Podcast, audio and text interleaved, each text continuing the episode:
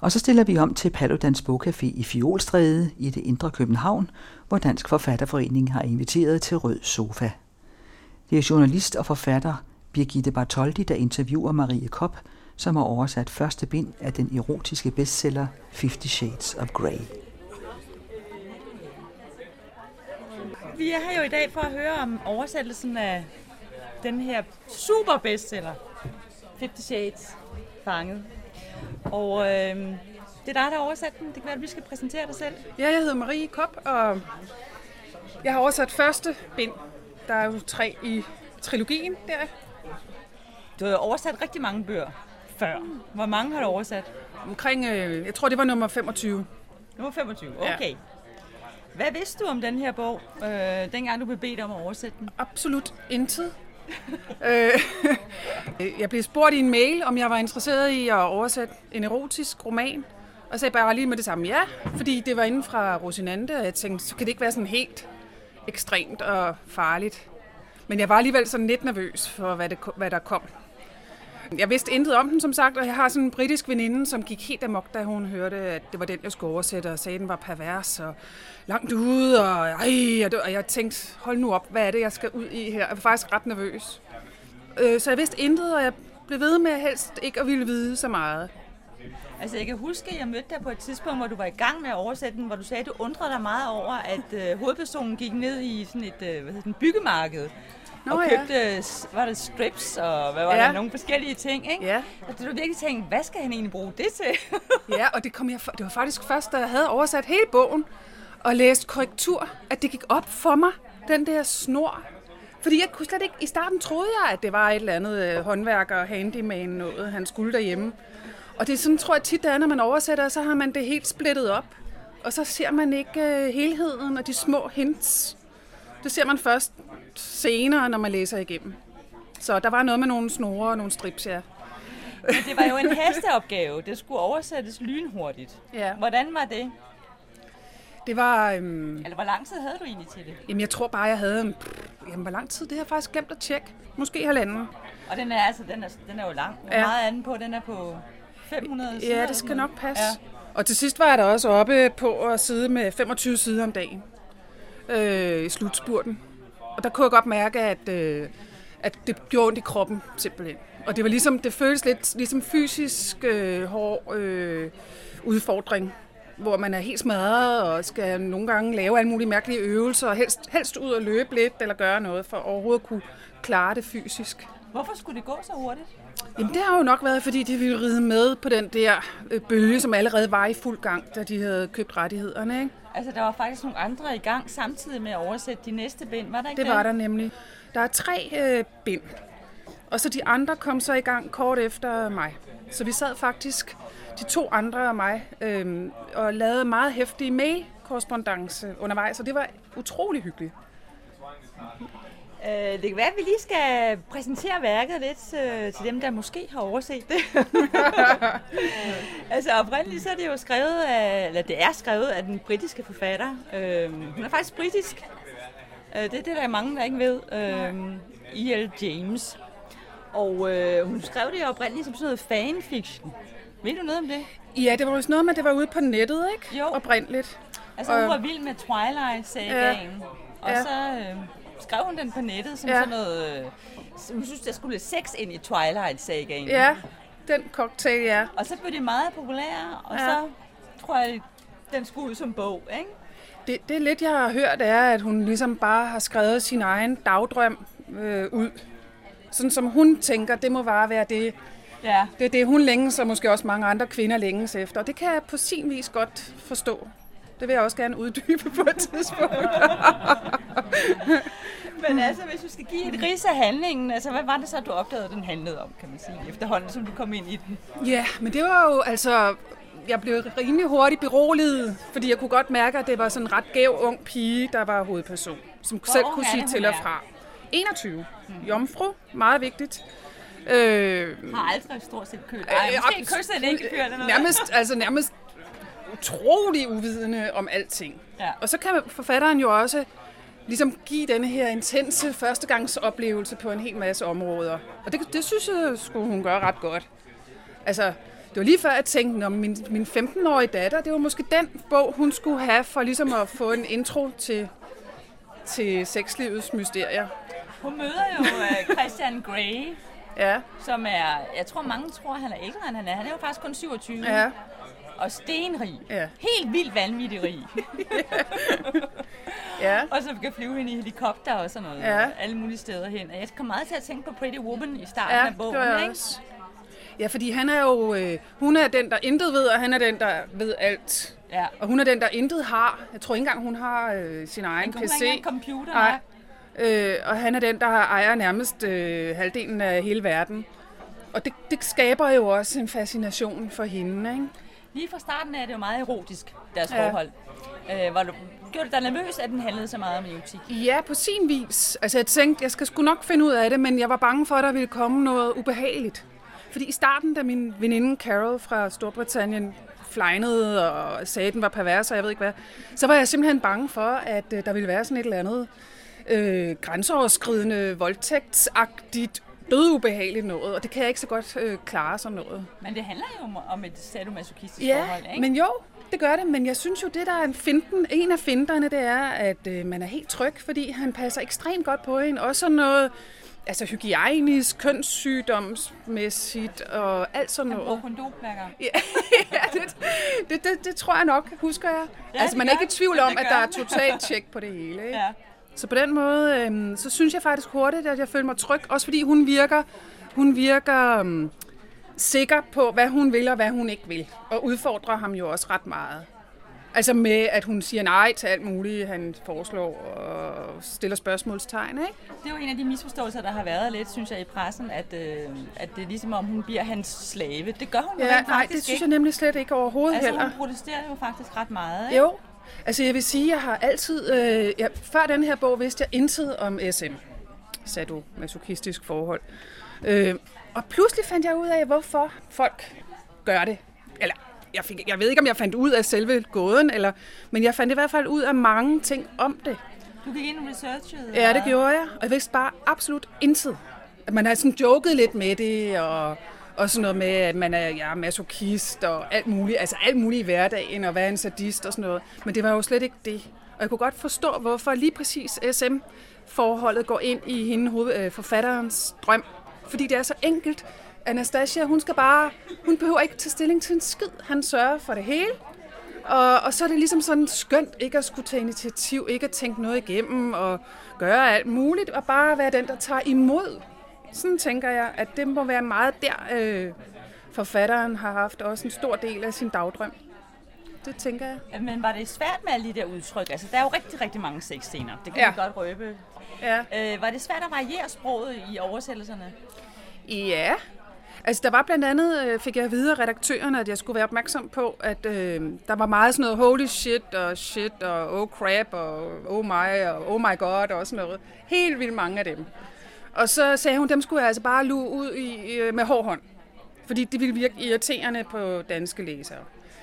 Og så det var jeg selvfølgelig ops på, men samtidig synes jeg også, at nogle gange havde de deres berettigelse, fordi det var den her unge pige, som oplever noget, som er meget overvældende. Og hun er jo totalt ung og frisk i det og gæv og sådan noget, så jeg synes godt, der måtte være sådan et eller andet crap og shit og sådan noget. Hvordan oversatte du det? Jamen det tror jeg faktisk. Ja, hvordan? Oh, det skal... Holy shit! Altså, jeg, jeg, jeg synes i hvert fald ikke, der skulle nogen religiøse øh, vendinger. Åh, min Gud og sådan noget. Det synes jeg simpelthen var så, så underligt på dansk. Øh, Specielt måske i den sammenhæng. Ja, lige, ja, lige præcis. Jeg tror i hvert fald, jeg gik helt væk fra de religiøse, som man jo sagtens kan bruge på engelsk, øhm, men som lød decideret weird på dansk. Men jeg tror, øh, det var sådan noget med, åh oh, ja, og ja, nu kan jeg pludselig ikke huske det. Men altså sådan noget, sådan mere sådan bare sådan udbrud, åh oh, ja, eller ja, eller sådan noget. Eller, men, eller også var det der slet ikke. Så har han jo også et smertekammer. Ja. Øh, og alle de der redskaber derinde og sådan noget. Skulle Ja. du også researche rigtig meget for det? Mm, Ja, altså hans selve hans kammer, det, kunne jeg, det havde jeg svært ved at finde ud af, hvordan det var skruet sammen. Det brugte jeg enormt meget tid på at prøve at, Og at ligesom ikke, jeg ved ikke ligefrem, om jeg tegnede det, men lige før.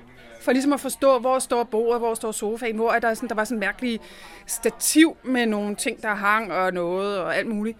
Så på den måde skulle jeg virkelig tage stilling til, hvor er de forskellige ting, så jeg kunne lade dem bevæge sig rundt derinde. Og det var jeg jo nødt til bare at finde ud af ud fra romanen. Men så skulle jeg så derudover også have fat i de der udtryk, og det var jo simpelthen så kikset, hvis jeg sagde det forkert. Fordi de hedder jo bare, jeg vidste bare, at de her ting, de hedder bare noget, helt 100. Og hvis ikke jeg finder de rigtige ting, så er det simpelthen så latterligt. Og så gik jeg jo ind rigtig, rigtig meget. Rigtig meget. Ja. I sådan nogle SM-shops. Og så, hvad hedder det, øh, og så fandt jeg ret hurtigt ud af, fordi de fleste ting hed jo simpelthen bare det, de hedder på engelsk, øh, slet ikke oversat. Og det var jo faktisk ret nemt. Ja. Der var blandt andet noget, der hed en flokker, hvor jeg, nej, jamen, jeg, dem der kommer altså også til at hedde en flokker på Det er dansk. sådan en pisk, Ja. med, en blød pisk eller noget, ikke? Jo, sådan en læderting, tror jeg, med har nogle frønser. jeg Godt. er helt på det. Ja, det er godt. Jamen, nemlig, og det er nemlig lidt lang tid for mig. Øh, lidt lang tid siden. Og så er der også noget med en ridepisk. Og der var det lige lidt, der snød det mig lidt, fordi jeg skulle virkelig finde ud af, hvad den der ridepisk, hvad den ligesom kunne. Fordi det, det var lang tid før det gik op for mig, at det faktisk bare er sådan lang, ligesom sådan, sådan en spændstig en, som kan sådan her, eller et eller andet. Det var enormt lang tid, før det gik op for mig. For jeg kunne ikke forstå, hvad det var, han gjorde med hendes navle med den der ridepisk. Jeg kunne ikke forstå. Det, det går jo ikke. Og så endelig så fandt jeg ud af det. Altså det mest grænseoverskridende, det er måske det der med, at han gerne vil have, at hun skal være sup, tror Ja. jeg, man kalder det. Ja. Ja. Kalder man det også på dansk, ikke? Jo, Var du også inde Eller under. Under? Ja. ja. men jeg tror, man kalder man ikke en sup. Jamen, jeg tror, det varierer lidt. Okay. Øhm, jeg gik ind, fordi jeg tænkte, nu må jeg finde ud af det der med, om det hedder sup eller under. Ja. Ja. Og der, hvad hedder det nu, øhm, der, der, der synes jeg ligesom... Slave, ja, er det lige præcis. Slavepige, ikke? Ja, der, der bliver domineret, ikke? ja. Og der, øhm, som man siger, men som jo i virkeligheden også har selv noget øh, vilje. Og der, øhm, der synes jeg altså, det var en stor blanding af sup og under. Og det brugte vi også en del tid på at diskutere i de der mails med de andre oversættere. Jeg tror, vi endte på sup, men der var sandelig også mange i Danmark, der sagde under. Okay. Og der var mange, øh, altså det kunne jeg se på nettet, der var mange, øh, hvad hedder det, øh, report, hvad hedder sådan noget, beretninger fra øh, under kvinder, som ligesom, det er ligesom, at, og det er der sikkert i alle mulige, øh, hvad skal man sige, små miljøer i Danmark, eller større miljøer, sådan behov for at fortælle øh, sin historie. Og der var blandt andet en, der hed Miss Louise, som, øh, som fortalte om at være under. Og hun gjorde det altså super smukt, ja. Hun var altså seriøs.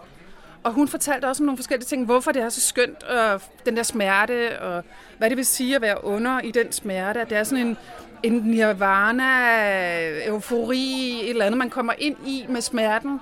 Øhm, I det der under, subspace kaldte hun det. Så, så det blev til sub, tror jeg nok, men, øhm, men man kan nok også bruge andre Blev du overrasket over, hvor mange sider, der var på nettet om det? Eller? Nej, det gjorde jeg nok egentlig ikke, fordi jeg havde nok et, et indtryk af, at der må være en undergrund her af, af en, en verden, fordi man har jo hørt om det. Jeg har hørt om det alle årene jo. Så Ja. jeg blev ikke overrasket, men jeg var faktisk glad for, at jeg havde en god anledning til at gå ind. Altså i fuldstændig tjeneste medfør, eller hvad det hedder, øh, embeds medfør, øh, havde jeg frit spil til at gå ind og, og, og undersøge noget, som jeg egentlig altid havde været lidt fascineret af måske. Men aldrig havde overvejet at prøve at, at finde ud af, hvad det handlede om. Hvis vi lige skal fortsætte lidt om sproget, så, ja. så det, det påfaldende ved det er jo, at det egentlig ikke er så frægt, hendes Ja. ja. sprog. Ja, ja fordi det, øh, det er ikke, synes jeg, pornosprog. Nej. På en eller anden måde, så jeg tror også, det er derfor, der er mange kvinder, der godt kan nyde det og holde det ud, at hun undgår de der direkte ord. Det er sådan lige lidt indirekte. Øhm, Hun bruger for eksempel aldrig. hun, bruger, hun, hun siger, eller- nej, det gør hun ikke. Nej. Og det synes jeg faktisk er Jeg tror ikke rigtig... hun bruger ordet lim. Nej, nej, nej, nej, det gør hun nemlig slet ikke. Og jeg, jeg var faktisk, mens jeg sad og oversat, var jeg egentlig imponeret over, hvor elegant hun gør det.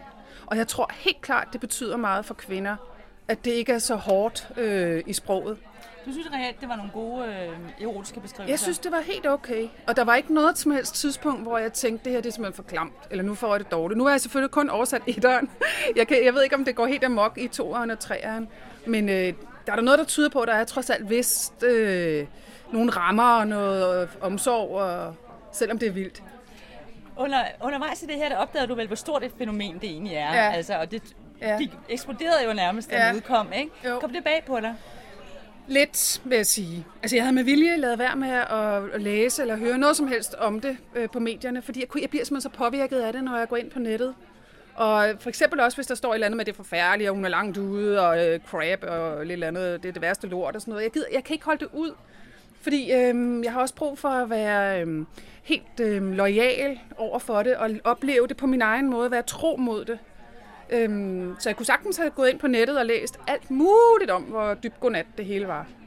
Men, øh, Og omvendt var der også en, en, som jeg husker det, en kæmpe stor hype op til, ikke? jo, altså, jo, det var der. der er næppe Ja. ret mange bøger, der har fået så fantastisk en presse. Nej, lige præcis. Og jeg tænkte også, okay, den her bliver nok ret eksponeret, så nu gør jeg mig ekstra umage, når jeg læser den igennem i forhold til fejl og sådan noget. Altså ekstra, ekstra umage, på grund af, at jeg vidste, at hvis den nu blev anmeldt og sådan noget, så kunne jeg endnu mere blive hængt ud, øh, når den var så, så, så omtalt. Så, Og så er det jo bare eksploderet. Den ligger jo stadigvæk på bestsellerlisten her. Hvor, mange, hvor lang tid Okay. er det? Jeg er øverst på bestsellerlisten. er det rigtigt? der. Okay, Ja. jeg følger slet ikke alle tre ligger der. Okay, ej hvor vildt. Så den sælger jo stadigvæk Ja. helt enormt. Ja. Øh, hvorfor, tror du Ja. egentlig? Hvad er det, Det er rigtig den sjovt. appellerer til? Jamen, det er rigtig sjovt. Altså, mens jeg sad og oversatte den, så tænkte jeg, hvem læser? Hvem er mon målgruppen? Fordi det var... Øhm, hende her, Anastasia, hun er jo kun 21 år, og jeg, jeg tænkte, det kan da ikke være mig, der er målgruppe, fordi jeg er 45, og hvem er så? Alligevel bliver dem bliver kaldt husmorporno, og jeg kunne ligesom ikke finde ud af, hvem læser den, og det, kan man, det har det tit sådan, når jeg sidder med en bog og oversætter. Øhm, og så øhm, noget tid efter, at den var udkommet, så nu bor jeg så op i nærheden af Tisvilde øh, i Vejby, så mødte jeg alle mulige søde øh, mødre derop, som fortalte, at de var, og det var ikke for at gøre mig glad, fordi nogle, mange af dem vidste slet ikke, det var mig, der havde oversat den, som fortalte, at de var helt opslugt af den. Fuldstændig opslugt. Og jeg var sådan helt, Nå, er det rigtigt? Og ej, hvor dejligt. Altså, veluddannet, der arbejder i skat og pædagoger og alle mulige forskellige typer. Og jeg blev simpelthen så glad, fordi jeg kunne jo høre, at øh, de havde en oplevelse. Og så var det noget, der var overraskende, og det var, at de fleste af dem sagde, at det var plottet. Det var ikke øh, sexscenerne. Altså, det var selvfølgelig lidt spændende, øh, interessant på en eller anden måde, men det var som om, det var faktisk øh, sekundært. Det var hele det der mysterium omkring ham der, øh, Christian Grey, Øh, og hele den der mystik med, øh, hvad er det, han gemmer på, og hvad er det, der sker. Og, Altså, han er en meget mystisk mand, ja, kan godt røbe. ja, ja. ja. Og, og, og den, det var det, de var fascineret af. Og så tror jeg måske, at sexscenerne har været et ekstra krydderi, men jeg var helt sikker på, at det her, den her den bliver læst på grund af sex. No less end det. Hvad, hvad tror du så, det er, at kvinder er så fascineret af ved det med Grey? At Jamen, han, det er jo nok- han er hemmelighedsfuld. Han Ja. har helt klart haft en eller anden form Ja. for smerte Ja. i sin barndom. Ja. Ja. Aner man. Ja. Men vi får ikke helt at vide, i hvert fald ikke i den her bog, Nej. hvad det går ud på. Nej. Men han er adopteret, og Ja. der er noget med, at hun ikke må røre ham på ja. brystet og sådan Ja. noget. Ikke? Jo, Øhm, altså, hvad er det, kvinder er tiltrukket af ved sådan mystiske, lidt smertefulde mænd? Jamen, øh, altså Anastasia, hun, øh, han er jo sindssygt flot og sød og skøn og spændende og rig, og, men han slår jo også benene væk under hende. Øh, øh, og jeg tror, jamen jeg ved det ikke, jeg tror, at mange kvinder, den der hemmelighed, den tænder mange kvinder på, tror jeg. Hemmeligheden. Altså, hvad er det, han gemmer på? Og så den der sikkert kvindetingen med, at så kan man være den, der Åbne ham op og redder ham. Trækker. Hun bruger faktisk udtrykket, trækker ham ud i lyset. Ja, nå, gør hun det? Nå, det har Ja. jeg altså lige glemt det godt. Altså, det er også den kamp, der Ja. ja. kommer ind i det lidt, at... Øh, Ja. ja. Hvor han gerne vil have hende til at gå ind i mørket Det er på en måde, ja. og smertekammeret, Ja. så vil hun gerne have ham ud i lyset. Ja. Og det er ligesom den kamp, det, jeg forestiller mig, at de fortsætter i, i de næste bøger. Ja, ikke? uden tvivl. Men den tror jeg er helt klassisk for kvinder.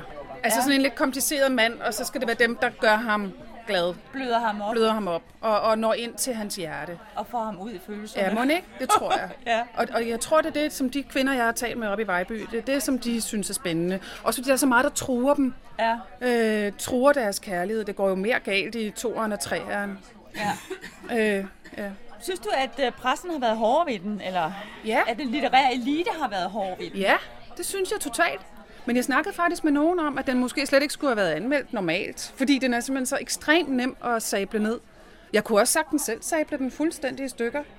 Men jeg kan også, jamen på grund af, at den måske har nogle klichéer, altså en 21-årig øh, jomfru og, og Anastasia, altså helt ærligt, hvorfor skal hun hedde det? Og og, og ja, lige præcis, og, og helikopter, og tralulalej, high society og sådan noget. Det er da nemt at finde noget. Men samtidig så synes jeg også, at den var fin at sidde med. Jeg kunne faktisk godt, når jeg var i den, det var, jeg kunne godt lide at være i den. Altså, det var slet ikke sådan, at jeg tænkte, øh, mens jeg sad. Slet ikke. Så, så derfor så havde jeg sådan, som sagt også brug for at, at ligesom se, jamen, hvad er det, den kan, ikke? Øhm, og der synes jeg, at øh, anmelderne, de sabler den bare totalt ned. Altså de fleste af dem, ikke? Fordi det er så nemt. Og, og det synes jeg er synd. Hvad er det, de overser? De overser, hvad det er, synes jeg, kvinderne oplever, når de læser den. Det synes jeg er synd, fordi når jeg sammenholdte, nu læste jeg ikke super mange anmeldelser. Jeg læste den af, hvad hedder hun, øh, Leonora? Nå, okay. øh, ja, øh, i Weekendavisen. Ja. Og det, jeg kunne da sagtens se, at den var sjov og sådan nogle ting, men jeg synes kun, det var en, en brøkdel af det, som jeg synes, bogen egentlig står for, hun havde fået fat i. Ikke? Øhm, jamen jeg synes, at at det er synd, at man ikke øh, har fokuseret på, hvorfor alle de her millioner af kvinder læser bogen. Camilla Stockmann havde vist nok en ret fin artikel i, hvor hun selv var nede og købte den og sagde til boghandleren, det er bare fordi, jeg skal anmelde den, og sådan noget. Var helt sådan sart med det der, og så var, forsvandt hun helt fra omverdenen, mens hun læste. Det var ret sjovt skrevet. Hvor hun prøver at beskrive, at der faktisk er noget fascination i den. Ja. Og det synes jeg er synd, at det ikke er kommet særlig meget frem. Men det taler jo for sig selv, at der er så mange kvinder. Jeg ved ikke engang, hvor mange det er, men det jo nærmest noget med, at det var mere end Harry Potter og hurtigere, eller i hvert fald... Den må have solgt helt vildt meget. Ja. Det må den virkelig. Ja, Ja, og jeg fortalte også, at jeg var nede hos øh, min frisør, og så, øh, hun hedder Bianca, der skulle klippe mig, og hun fortalte så, øh, hun ved godt, at jeg er lidt interesseret i bøger, og hun læser ikke så meget, men så sagde hun, den her gang, der havde hun læst en virkelig god bog, ja. og det var nemlig Fifty Shades, og hele salongen havde læst den, og hendes chef synes nok, sexscenerne var det bedste, men hun synes, historien var det bedste. ja. Og Okay. samme aften var jeg i min skrivegruppe med, en hel, men med flere meget intellektuelle, belæste kvinder. Og så sagde jeg for sjov, at der er nogle af jer, der har læst den. Og så var der tre, der sagde, ja, ja, men de havde læst den. Ja, den der var jo sådan lidt, ja, ja. Så når man læste de den helt til enden, ja, ja, ja, ja, det havde de. Og det viser jo også noget om, at det faktisk rammer meget bredere, Ja. end man tror. Overraskende bredt. Ja. synes jeg, fordi jeg har talt med mange forskellige typer af kvinder, som har læst den. Og som sagt, der er ikke, de står ikke og siger, at det var smadret god, fordi de ved, at jeg har oversat den. Fordi mange af dem vidste det slet ikke. Så jeg synes, jeg har fået nogle oprigtige meninger. Hvad synes du om det der med, at man øh, kalder den husmorporno? Jamen, det er jo, det er jo simpelthen så latterligt. Øh, det har jeg lige fra, helt fra starten tænkt, at det synes jeg bare er så, så strengt og typisk øh, nedladende, ligesom kvindefodbold i, øh, i forhold til fodbold, ikke? Øh, og hvad der nu ellers måtte være, hvor man lige kan høre, at så er det noget lidt anderledes. Femikrimier. Så er det ikke helt det normale. Så er det noget lidt lavere rangerende, knap så rigtigt og ægte oprindeligt, ikke? som når det er den mandlige verden. Og det synes jeg er noget fis. Og det kan jeg faktisk godt blive lidt provokeret over. Fordi egentlig har du intet med Ja, husmorporno det at synes jeg gøre. absolut eneste bare kvinde. Det er, det, det er selvfølgelig øh, henvender det sig til kvinder, men det som, bliver, det, som henvender sig til mænd, bliver jo heller ikke kaldt mandeporno. Altså, det bliver jo bare kaldt porno, jo, ikke? Det er jo det, det, er jo det normale. Og sådan noget synes jeg simpelthen er så tyndt. Men øh, der har jeg været meget tæt på at gøre et eller andet, eller sige et eller andet, eller skrive et eller andet, men det har jeg ikke gjort. Jeg synes bare, det er så irriterende. Og bortset fra det, synes jeg slet ikke, det er porno. Men jeg synes, det er saftig erotik. Hvad, hvad synes du adskiller den fra porno? Altså, det er nok det der med, at det ikke er så hårdt og, og direkte. Der er, det er sådan lidt mere diskret i beskrivelserne. Jeg tror bestemt, hun har gjort sig umage med at, at give det sådan en erotisk, øh, beskrivende vinkel. Øh, hvor jeg, jeg har ikke så meget forstand på, hvad der lige adskiller det, men jeg opfatter porno som noget mere hårdt direkte. Øh, meget mere sådan, at der ikke, det er bare lige til benet, altså, eller hvad det hedder, lige på og hårdt, ikke? Det synes jeg ikke, det er det, hun gør her, selvom det selvfølgelig er, der er gang i den. Hvad synes du er den største svaghed ved den? Det er måske, at... Øh, jamen, det ved jeg ikke. Jeg, jeg tror måske, hende der Anastasia, det er måske lige lidt tyndt, at hun er absolut intet ved. Og hun har ikke engang en computer. Jeg tror ikke engang, hun har en mobiltelefon. Det virker sådan næsten som om, altså, hun kommer fra Nordkorea eller sådan noget. Jeg synes virkelig, det var, det var næsten lidt mærkeligt. Altså mest det der med, at hun faktisk er eftertragtet af flere mænd, men, men ikke har haft nogen Ja, øh, parforholdsoplevelser Ja, overhovedet. ikke? ja. Men altså, okay, okay, det kan jo godt lade sig gøre og sådan noget. Men jeg stussede en del. Jeg tænkte, ah, jeg vidste ikke, om læserne ville købe den. Men altså, det har de jo gjort. Og jeg forstår godt, hvorfor forfatteren har beskrevet hende på den måde. Jeg kommer også til at tænke på, at jeg synes egentlig, at det er ret tydeligt, at øh, forfatteren ikke selv er amerikaner. Ja. Altså Seattle synes jeg er sådan underligt kønsløst Ah, øh, beskrevet. ja, Ikke? ja. Altså omgivelserne i det hele taget. Ja, ja det er du egentlig ret i. Det virker, sådan, det virker meget drømmeagtigt. Ja. Det er jo altså noget drømmeagtigt, ikke? Og de lever lidt i deres egen boble på en Ja. eller anden måde, ikke? Jo. Og det er jo også, jeg tror faktisk, at, at læserne er pisselig glade med Seattle. Altså Ja. det er simpelthen alt andet. Det er bare kulisser i forhold til Anastasia og, og Christian. Ja. Det tænker jeg. Men jeg vil godt til, hvad du mener. Har du ellers haft nogle problemer i din oversættelse af den? Var noget, der voldte altså- altså... vanskeligheder? Vi havde utrolig store problemer med Fifty Shades titlen. Fordi, og det er sjovt, fordi i bagspejlet kan jeg godt se, Nå, men hvorfor? Altså Twilight, det hedder jo bare Twilight. Jeg tror slet ikke, ordet Twilight figurerer i romanen, altså på dansk. Og, men, og sådan skulle vi måske have tænkt dengang, men, men det gjorde vi ikke. Vi tænkte, 50 Shades, vi skal på en eller anden måde have legitimeret, fordi det skulle den jo hedde, sagde redaktøren meget hurtigt. Men, øh, og så tænkte jeg bare, hvordan i alverden forklarer vi det? Altså, fordi hun siger nemlig på et tidspunkt et eller andet øh, Mr. 50 Shades, eller My 50 Hvordan Shades. Hvordan oversætte 50 Shades? Jamen, det er sådan noget med 50 nuancer, eller ja. 50 grader af... Fordi han starter... Han, det første gang, det kommer, så siger han, I'm 50 Shades fucked up, Anastasia, eller et eller andet. Og det er fordi, at hun ikke må røre ham på ja. brystet, ikke? Og så kan hun ikke forstå det, og så siger han, nej, jeg er 50 Shades fucked up. Og så siger hun så, oh, my 50 Shades, eller et eller andet, siger hun så lidt senere på engelsk, ikke? Så, det, så den er jo totalt vigtig, øh, den der, den, det der begreb. Jeg havde aldrig hørt det før. Og jeg ville have det til at være et eller andet min mørke mand, eller min mørke sider mand, eller et eller andet. Jeg vidste godt, at selvfølgelig, det dur ikke, men vi var nødt til, at vi havde den der pingpong. Og der sagde, hvad hedder det, øh, redaktøren, meget hurtigt. Den, altså, bogen skal bare hedde 50 Shades. No discussion. Øh, og så skal vi på en eller anden måde have det opereret ind i bogen. Og så er det så blevet til sådan noget med... Øh, der står faktisk både 50 Shades of Grey ja. og 50 Shades of Fanget. Og altså den første hedder 50 Shades of Grey, og den anden øh, hedder så 50 Shades Darker, og den tredje hedder 50 Shades Freed. Freed. Øhm, jamen altså, jeg tror bare, vi tænkte, vi bliver simpelthen bare nødt til på en eller anden måde at have det der 50 Shades indopereret i det danske. Og den var svær, fordi det, hvornår begynder man pludselig at sige noget på engelsk på den måde? Det gør vi jo med fucked up, for eksempel. Så på en eller anden måde skulle vi lægge os op af det. Fucked up, 50 Shades fucked up, og sådan noget. Vi diskuterede helt vildt. Og skrev lange romaner. Alle oversætterne og redaktøren kom ind over, hey, hey, stop, og nej, og sådan noget. Sådan nogle diskussioner. og så sidst så fik vi det så flettet ind. Øhm, det er så i forbindelse med kapitel 16. Første sted, han også siger det på, på dansk, eller på engelsk der fik vi så lavet sådan en lille, lille fix omskrivning af det. Faktisk også nogle helt andre øh, ord, end der står. Fordi vi var simpelthen nødt til at, at, at skabe det der lille univers, hvor det bliver nævnt første gang. Altså en sætning eller to lige ekstra. Lavede det en lille smule om. Og så derfra kunne vi så bruge det, synes vi. Men i bagspejl, jeg ved ikke, hvad vi skulle have gjort. Øh, om vi bare skulle have lavet noget helt andet, og så bare glemt at få 50 Shades-begrebet ind. Jeg ved faktisk slet ikke, om det virker mærkeligt, at det er der.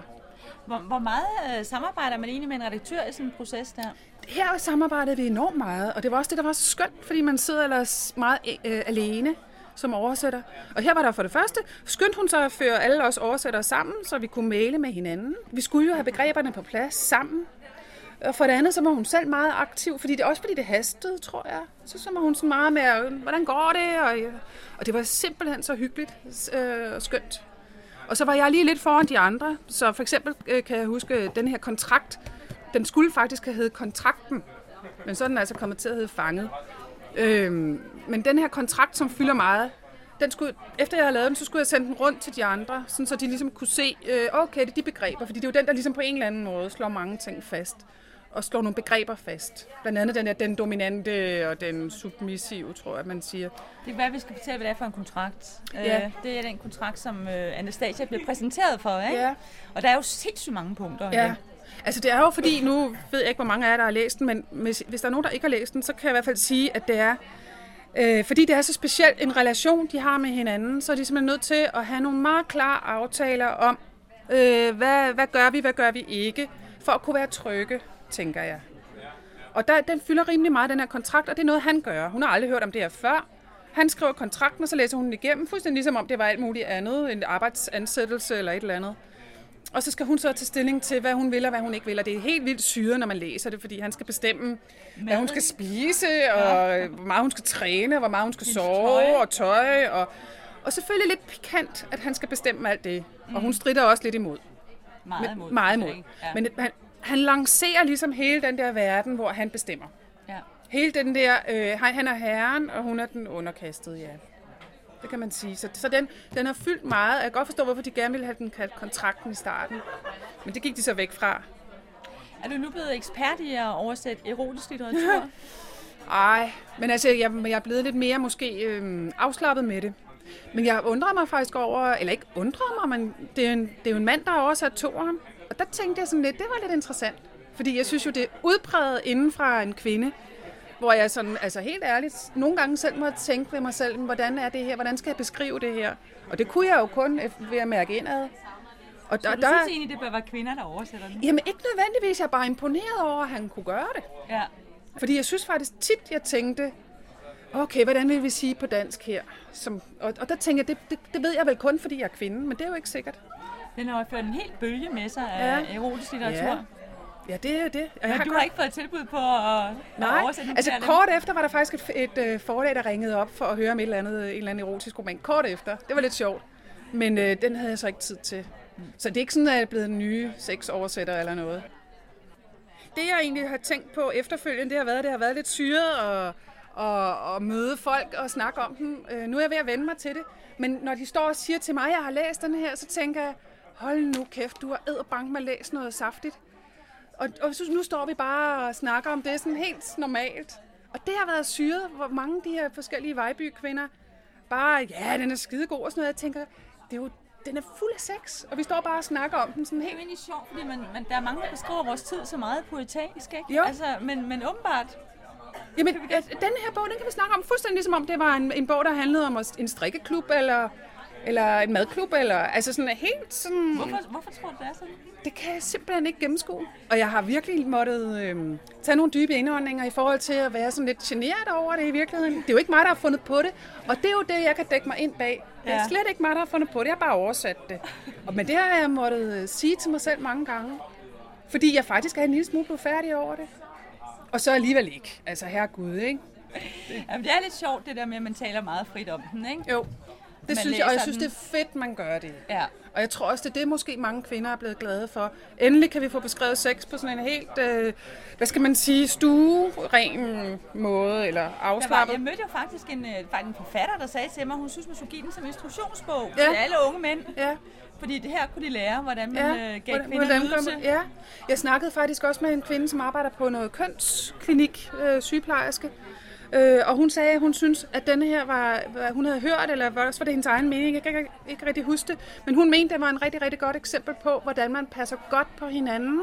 Der er kun øh, en, en mand og en kvinde, det er ikke et eller andet kæmpe sexorgier, hvor man overskrider hinandens grænser og flørter med kønssygdomme og sådan noget. Alt bliver passet godt på, alt er i orden. Og det synes hun var super godt, og jeg tror faktisk, hun havde talt med en seksolog, eller også, nej, det var hende der Carol, min britiske veninde, hun havde talt med en seksolog, som havde sagt, at Danmark havde brug for sådan en bog her. Fordi den netop øhm, går imod det der med, at man bare skal kaste sig i grams for den første den bedste, og gøre alle mulige sindssyge ting, man faktisk ikke havde lyst til. Og kunne blive smittet øh, med noget, eller øh, blive på en eller anden måde skadet på sin sjæl, ikke? fordi man faktisk øh, overskrider sine egne grænser. Og det synes jeg faktisk var rigtig, rigtig skønt at høre. Det gør det jo kun mere meningsfuldt at arbejde med den. Men hun overskriver nogle grænser, og hun lader ham jo dominere sig, kan man sige, hvis man endelig skal være kritisk, ikke? Jo. Altså det var jo også det, at Leonora Christine Skov skrev om, at, okay. øh, at, at, øh, hvorfor skal det lige være et dominerende forhold, ikke? Fordi han er ja. meget dominerende, ja. Generer det ikke dig alligevel? Nej, altså det er sjovt, det gør det faktisk ikke. Men det er jo fordi, jeg ser det som en leg. Ja. Ikke? Fordi jeg synes jo også, at han har meget respekt for hende. Og jeg synes jo, han passer ekstremt godt på hende og anerkender hendes sådan vildre selvstændighed på en eller anden måde. Men han vil utrolig gerne kontrollere hende. Ja, og der kommer vi så til noget, som jeg tror måske bliver foldet ud i toeren og treeren. Altså, hvad er det en, der ligger bag, ikke? Altså, er det fordi, han er skudt i hovedet sådan rigtigt? Og det ved jeg faktisk ikke, for jeg må indrømme, at jeg har ikke læst toeren og treeren.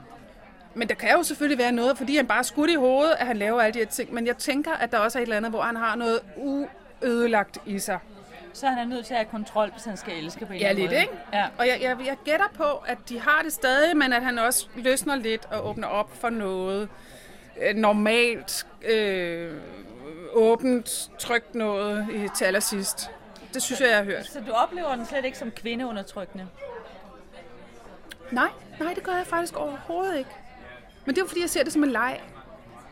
Altså selvfølgelig er der noget problem, hvis han, hvis han er fucked op på sådan en dum måde, men jeg synes faktisk, at, at Nej, jeg oplever han ikke sådan... Han vil gerne begrænse hendes bevægelsesfrihed lidt, ikke? Og jo, han jo. er meget jaloux. Og... Ja, ja, ja.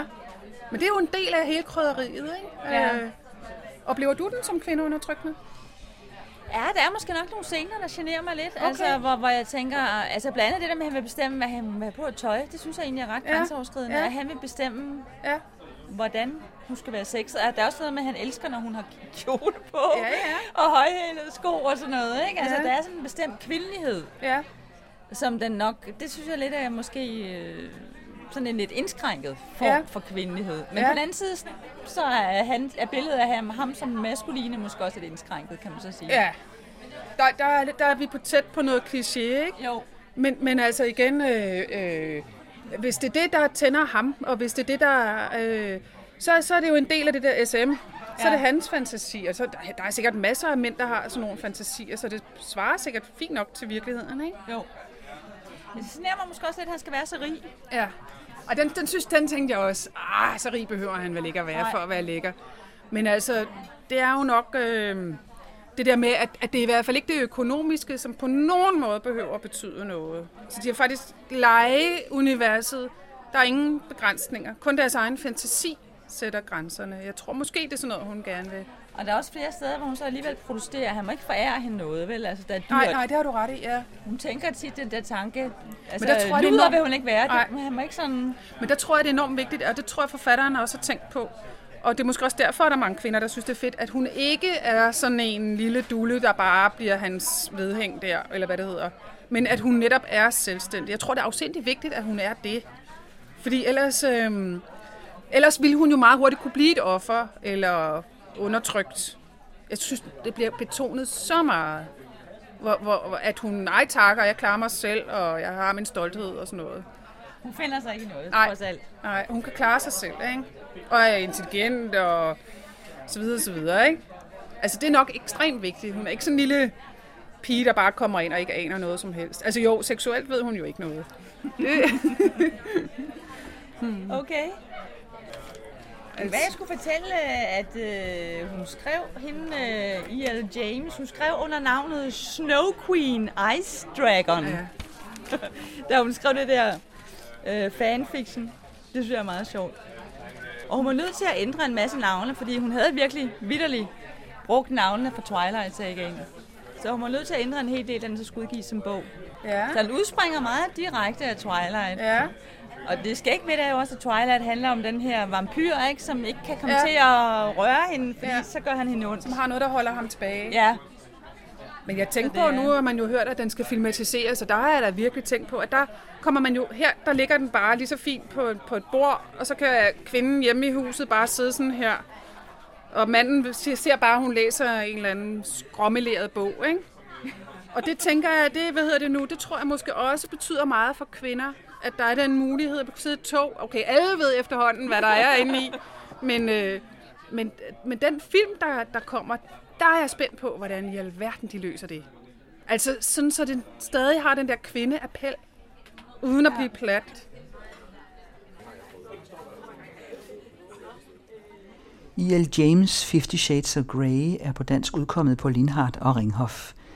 Det var Birgitte Bartoldi, der havde inviteret oversætteren Marie Kopp til en snak i Forfatterforeningens Røde Sofa, og Bodil Grue havde tilrettelagt.